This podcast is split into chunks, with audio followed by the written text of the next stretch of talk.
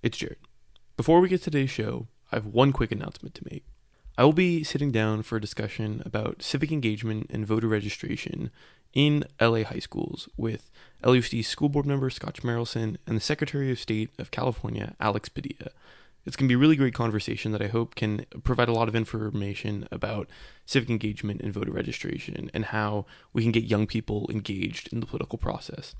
If you're interested in this conversation, it'll be on May 12th at 2 p.m. on Scott Schmerelson's Facebook Live page. I'll drop the link of that in the description of the podcast below. If you kind of like what we do at Contested, this will be somewhat of a live version of that. So tune in for it. Now, Here's the show. So, one thing that's been really interesting for me as someone who's into public policy during the COVID 19 outbreak has been the policies being implemented and the pushback to them, right? Obviously, we know about the protests about op- opening up stay at home orders, which some people find to be repugnant, but this isn't really a conversation about that. To me, what's more interesting is the moral foundations that a lot of these actions are being made on. In times of crisis, we look to make quick action that we think everyone can agree upon to prevent the most negativity, whatever you think that means in the world. But what we're starting to see is that unlike America maybe 100 years ago, a lot of us don't share the same moral philosophy. The rugged individualism that has grown throughout the 20th century in America makes it seem as though we don't really care all that much about the communal well being, but instead about our own. Basically, in other words, some of us are utilitarian and some of us are not. And that's a, a loaded philosophical word that I think is somewhat misunderstood. But on today's episode, I'm going to be sitting down with a good friend and my philosophy teacher, Albert Fuentes, to discuss what is utilitarianism and what does that mean in the era of COVID 19 public policy making? Because I'm assuming some of you have heard about the quote unquote trolley problem. There's a train coming down at an unstoppable speed, and you can either pull a lever to kill one person and save five, or let it go and kill the five and save one, but your conscience is clean, or something along those lines. But that's just the very surface of utilitarianism. And I think truly understanding it can help us understand a lot of the policies and protests being held at this time. So if you're interested in any of that, stay tuned.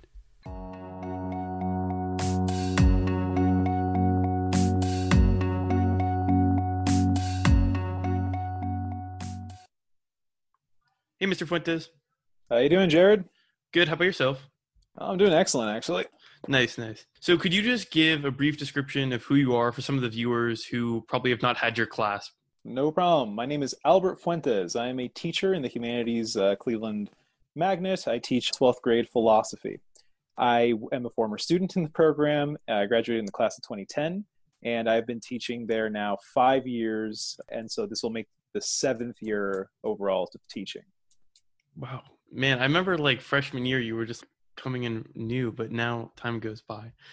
Anyway. Yeah uh, so, seeing that you are a philosophy teacher, I think your interest lies in probably epistemology more, but you seem to have a, a good grasp on a lot of things. And given that, as I mentioned earlier in the episode, the COVID 19 outbreak is asking a lot of moral questions in specific, either about the role of government or individual citizens' beliefs about that. We found it fitting to talk about utilitarianism. So, could you explain mm-hmm. what is utilitarianism and what are some basic principles of it?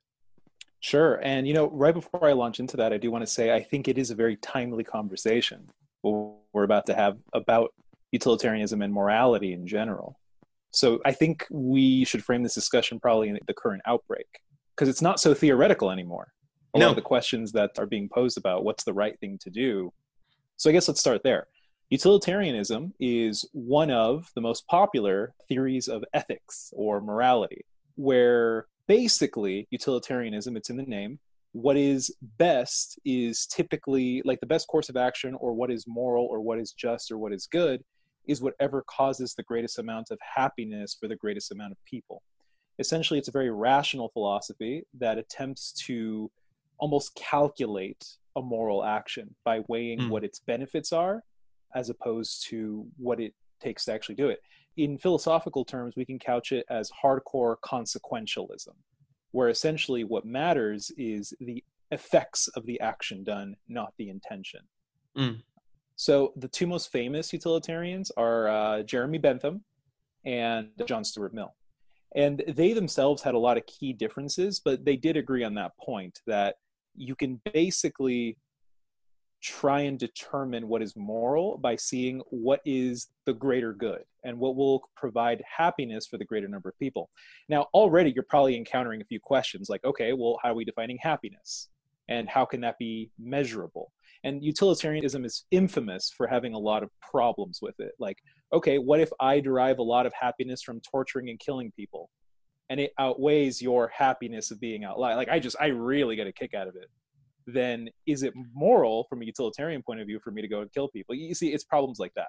Yeah, I mean, happiness is not an objective thing. Happiness is different to different people. So living in a society, unless everyone agrees that X is happy, you're going to be right. in some trouble there. That's right. And I'm not going to turn this into a conversation about Wittgenstein because that's not what this podcast about. But I will say that, yeah, you're right to look at the language. I mean, it, happiness is not a thing, it's a word, and the meaning is how it's used. That's all I'm going to say about Wittgenstein, I swear. Uh, okay, so yeah, so that's basically what utilitarianism is. Now, maybe an easier way to understand it is also to talk about its antonym or, or an opposite philosophy. So I guess some of the most popular opposing moral philosophies besides utilitarianism would be virtue theory, which has been popular since Aristotle, or deontology, which has a lot to do with duty and intention, popularized by Kant. And so those have problems as well. But basically, I think one of the best debates in moral philosophy is deontology versus consequentialism, or in this case, utilitarianism, where Kant especially made the argument that what's moral is actually the intention in attempting to follow some kind of moral duty, some transcendent duty. And so, for a utilitarian, if you could sacrifice one person to save 10 people, that is totally morally acceptable and, in fact, is morally required for you to sacrifice the one to save the many. Whereas deontology would place inherent worth on the individual and say, no, it is not right to sacrifice the life of one human for the many because you cannot measure human life. Kind of went on this crazy thing about if you are a rational being, then you deserve to be treated as as an end in itself, not, not a means to an end. And that's just not utilitarian. Utilitarian would be like, okay, but is that really practical? Again, I'm kind of going all over the place, but let me give you a, an example of one of Kant's problems. Kant infamously claimed that lying was never morally permissible, for example. Hmm. It's just immoral to lie. And then there's all these problems. The classic one is okay, it's you know 1941, Nazis knock on your door, you're hiding Jews. They ask you, are you hiding Jews? Kant would be forced to say like, well, you can't lie. but but common sense would say, well, no, of course not. Lying would be the moral imperative in that situation. Simply because the moral good of protecting people would outweigh any sort of white lie you might tell. Exactly. That's right. So I'm sorry. So I kind of went on a little tangent there defining utilitarianism, but now we can actually try and apply it to today. Yeah, so I think one thing that you hit on in specific is that utilitarians would sacrifice one person for 10 people, right? This is the classic trolley problem. Yep. There's a train coming down, and you want to pull the lever, and even though you kill one, you save more lives. And I think when you apply this on a much more grander and practical scale, we wouldn't shut down our society for one person, right? If one person was going to jump off a bridge, we wouldn't all of a sudden, you know, everyone stop everything and we'll all just try to care for this one individual. That's not practical. On right. the flip side, if everyone had guaranteed death from whatever, you know, you can say a pandemic or any other cause, nuclear holocaust, we would have to take action because if the majority or if you know almost everyone is to die then you have to alter your current way of life. But the main question that i think a lot of people face is where is that line then? You know is mm-hmm. 10 people enough in a small community or is it 50% plus 1 enough?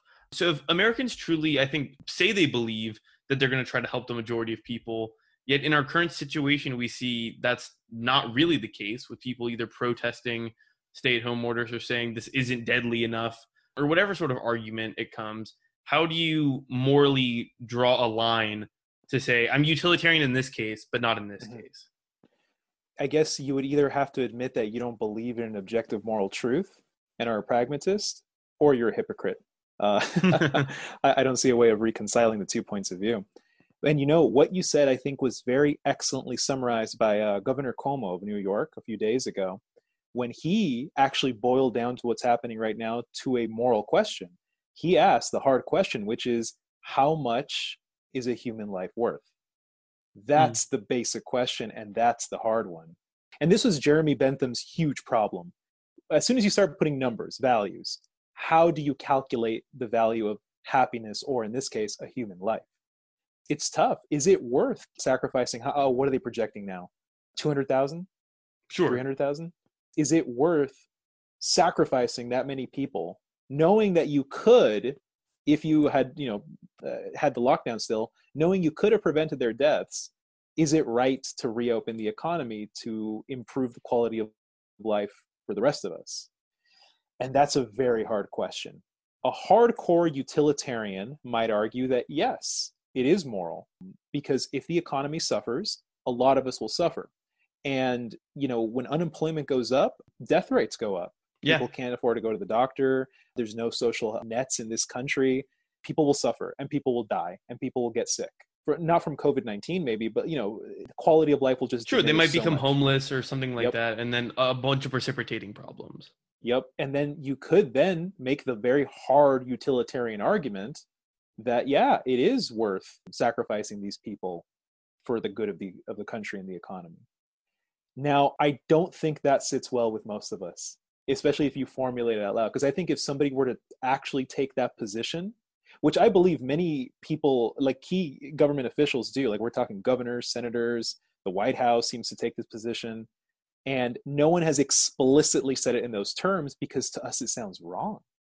I think there's a feeling where if you put a face to it and you know that, oh, this person is probably going to die because of this pandemic, then it creates an uneasy feeling. And I don't know, perhaps I'm speaking personally here, but I think there's something in humans where that just seems very wrong.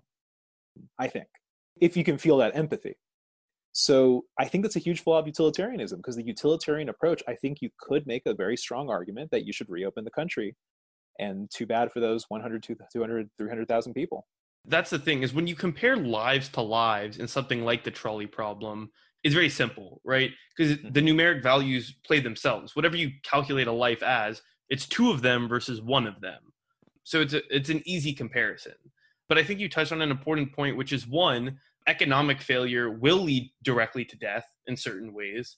So you can, to an extent, make an argument about just which is going to cause more death, a lockdown versus opening the economy.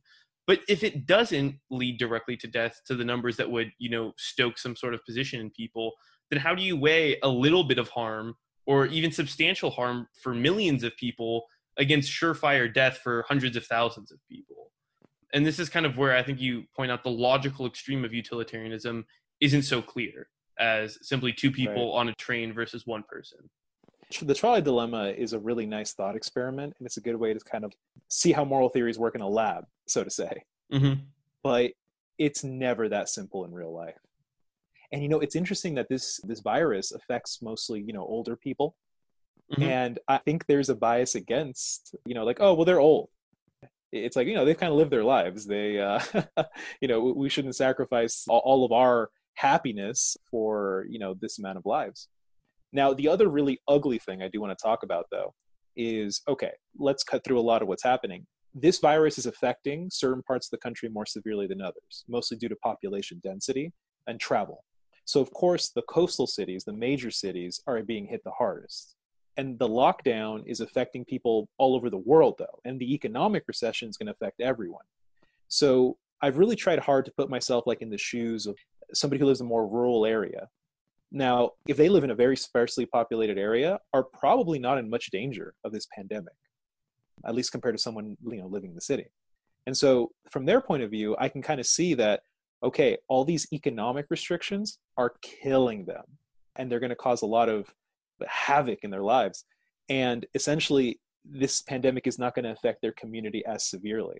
And so, they're being asked to sacrifice for people they don't know and also frankly don't like and don't agree with no i mean the serious you know in this country we've always had a terrible divide between urban rural suburban and it's gotten to the point where you know they don't really care that much about our suffering because we didn't care much about theirs. In the 80s, the 90s, you know, due to globalization, we see total wage stagnation. Rural white America was kind of in a bad spot. And us, us in the coast were doing okay, and we didn't really pay much attention to them. And I think if we're honest, we do have all these horrible, terrible political tribal identities.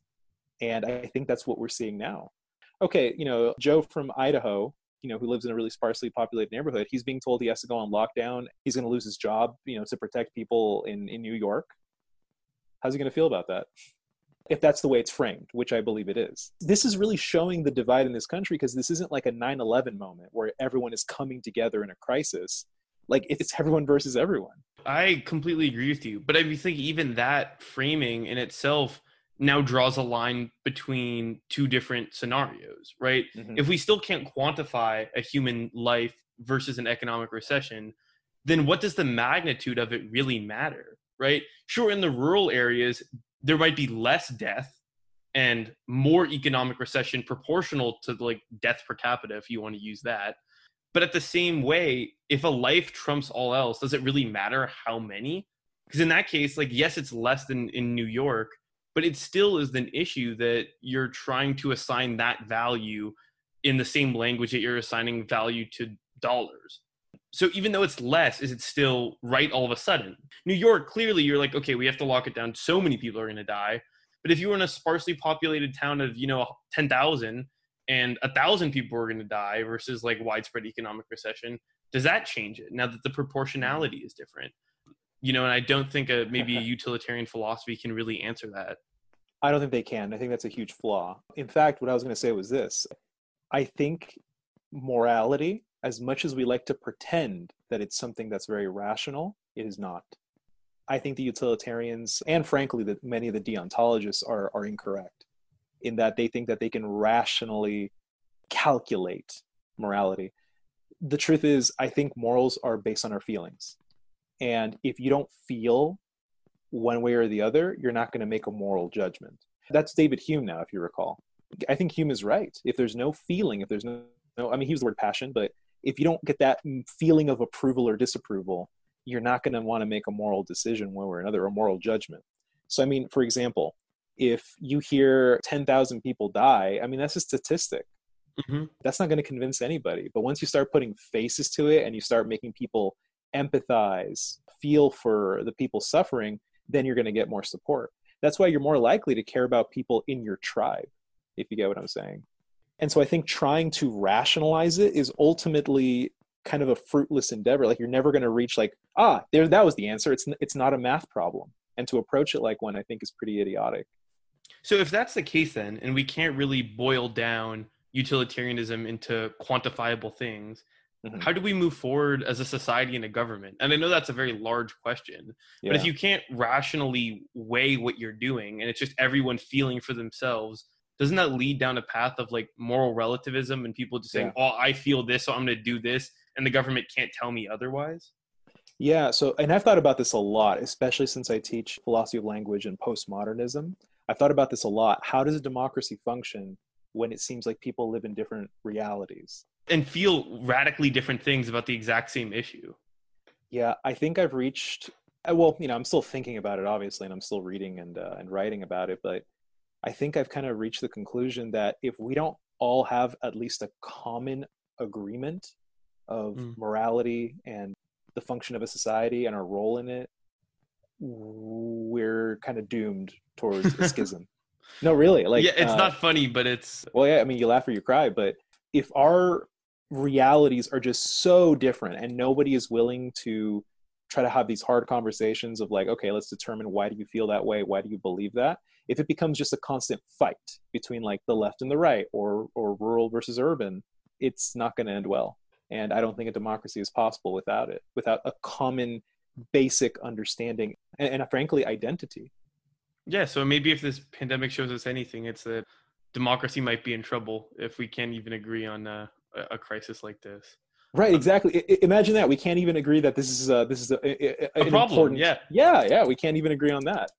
Um, anything else you'd like to add what you're asking me is very difficult and i not, not like i have the answers but I think if you really wanted to make a difference, you're going to have to understand that what convinces people is not cold logic. What convinces people is appeals to emotion done in a clever way. Creative descriptions is what uh, the philosopher Richard Rorty would have used. Mm. And, you know, the idea being that you got to get people to try and imagine what it's like to be someone else, to hear their stories and to really try to empathize. Because if you can't do that, then there's no point. You're not going to care if other people die. And in a world where we're becoming increasingly interconnected, both as Americans and as global citizens, that's going to become very important because the more we see it as us versus them, which I really believe is an ugly, inbuilt human trait. I think humans by nature are altruistic, but only really? to the, yes, but only to people we considered in our tribe. Hmm. So, like an in group, out group type mentality? Yes. I tend to think that's a natural tendency hmm. because you see that in every human culture that's ever existed and, and I think there's don't get me wrong, I think we're not just animals. We can combat this using again our language, but I think we have to admit that there are these inherent problems where I think humans are altruistic and humans are good, I guess, for lack of a better word, by nature, but only to those that we also consider to be fully human, hmm. like us. Doesn't the danger, though, of let's say the creative descriptions lead democracy down to a path of salesmen and you know i mean i guess you could argue already there with like the way pol- oh, yeah. politics is but doesn't it lead down the path of who can just persuasively speak being the best not the person who actually can do anything correct. And that's the truth. So it's it, it, no really. I mean no I, and i thought about this too. I talked about it with my my old philosophy teacher mr lin. You know because I, I told him i asked him kind of a similar question just asked me like well if you don't really believe in like hard objective moral facts then how do you you know proceed? Doesn't that open up the pandora's box to all sorts of horrible rhetoric? And yeah. and, and he just shrugged and looked at me and said yeah where do you think we live? What do you think is happening? How, how do you explain all that think it's too late to argue about that hypothetical that that's exactly the situation that we're in and when you look at world uh, leaders throughout history that have convinced a group of people to do something incredibly horrible and stupid it's it's because they were more convincing in their language. And so I think if you really want to fight it, you need to be aware of that and combat it yourself. That's yeah. All. So uh, if the creative descriptions end up ruling us and utilitarianism fails, I guess we'll just have to see where we end up. Mr. Fuentes, thank you so much for coming on. Oh, of course. Thank you for having me. I always appreciate a good philosophical discussion.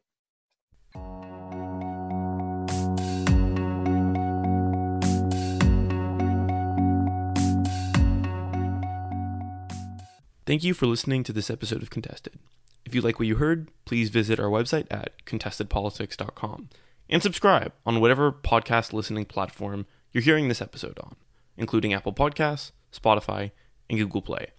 I want to extend a big thank you to Albert Fuentes for coming on and, as always, enlightening us on some philosophical topic. As I mentioned at the beginning of the show, Wednesday, May 12th, will be my sit down with LAUSD School Board member Schmerelson and Secretary of State Padilla to discuss high school civic engagement and voting registration. So think of that as almost a bonus episode to look forward to. But until then, thank you for helping us understand politics together.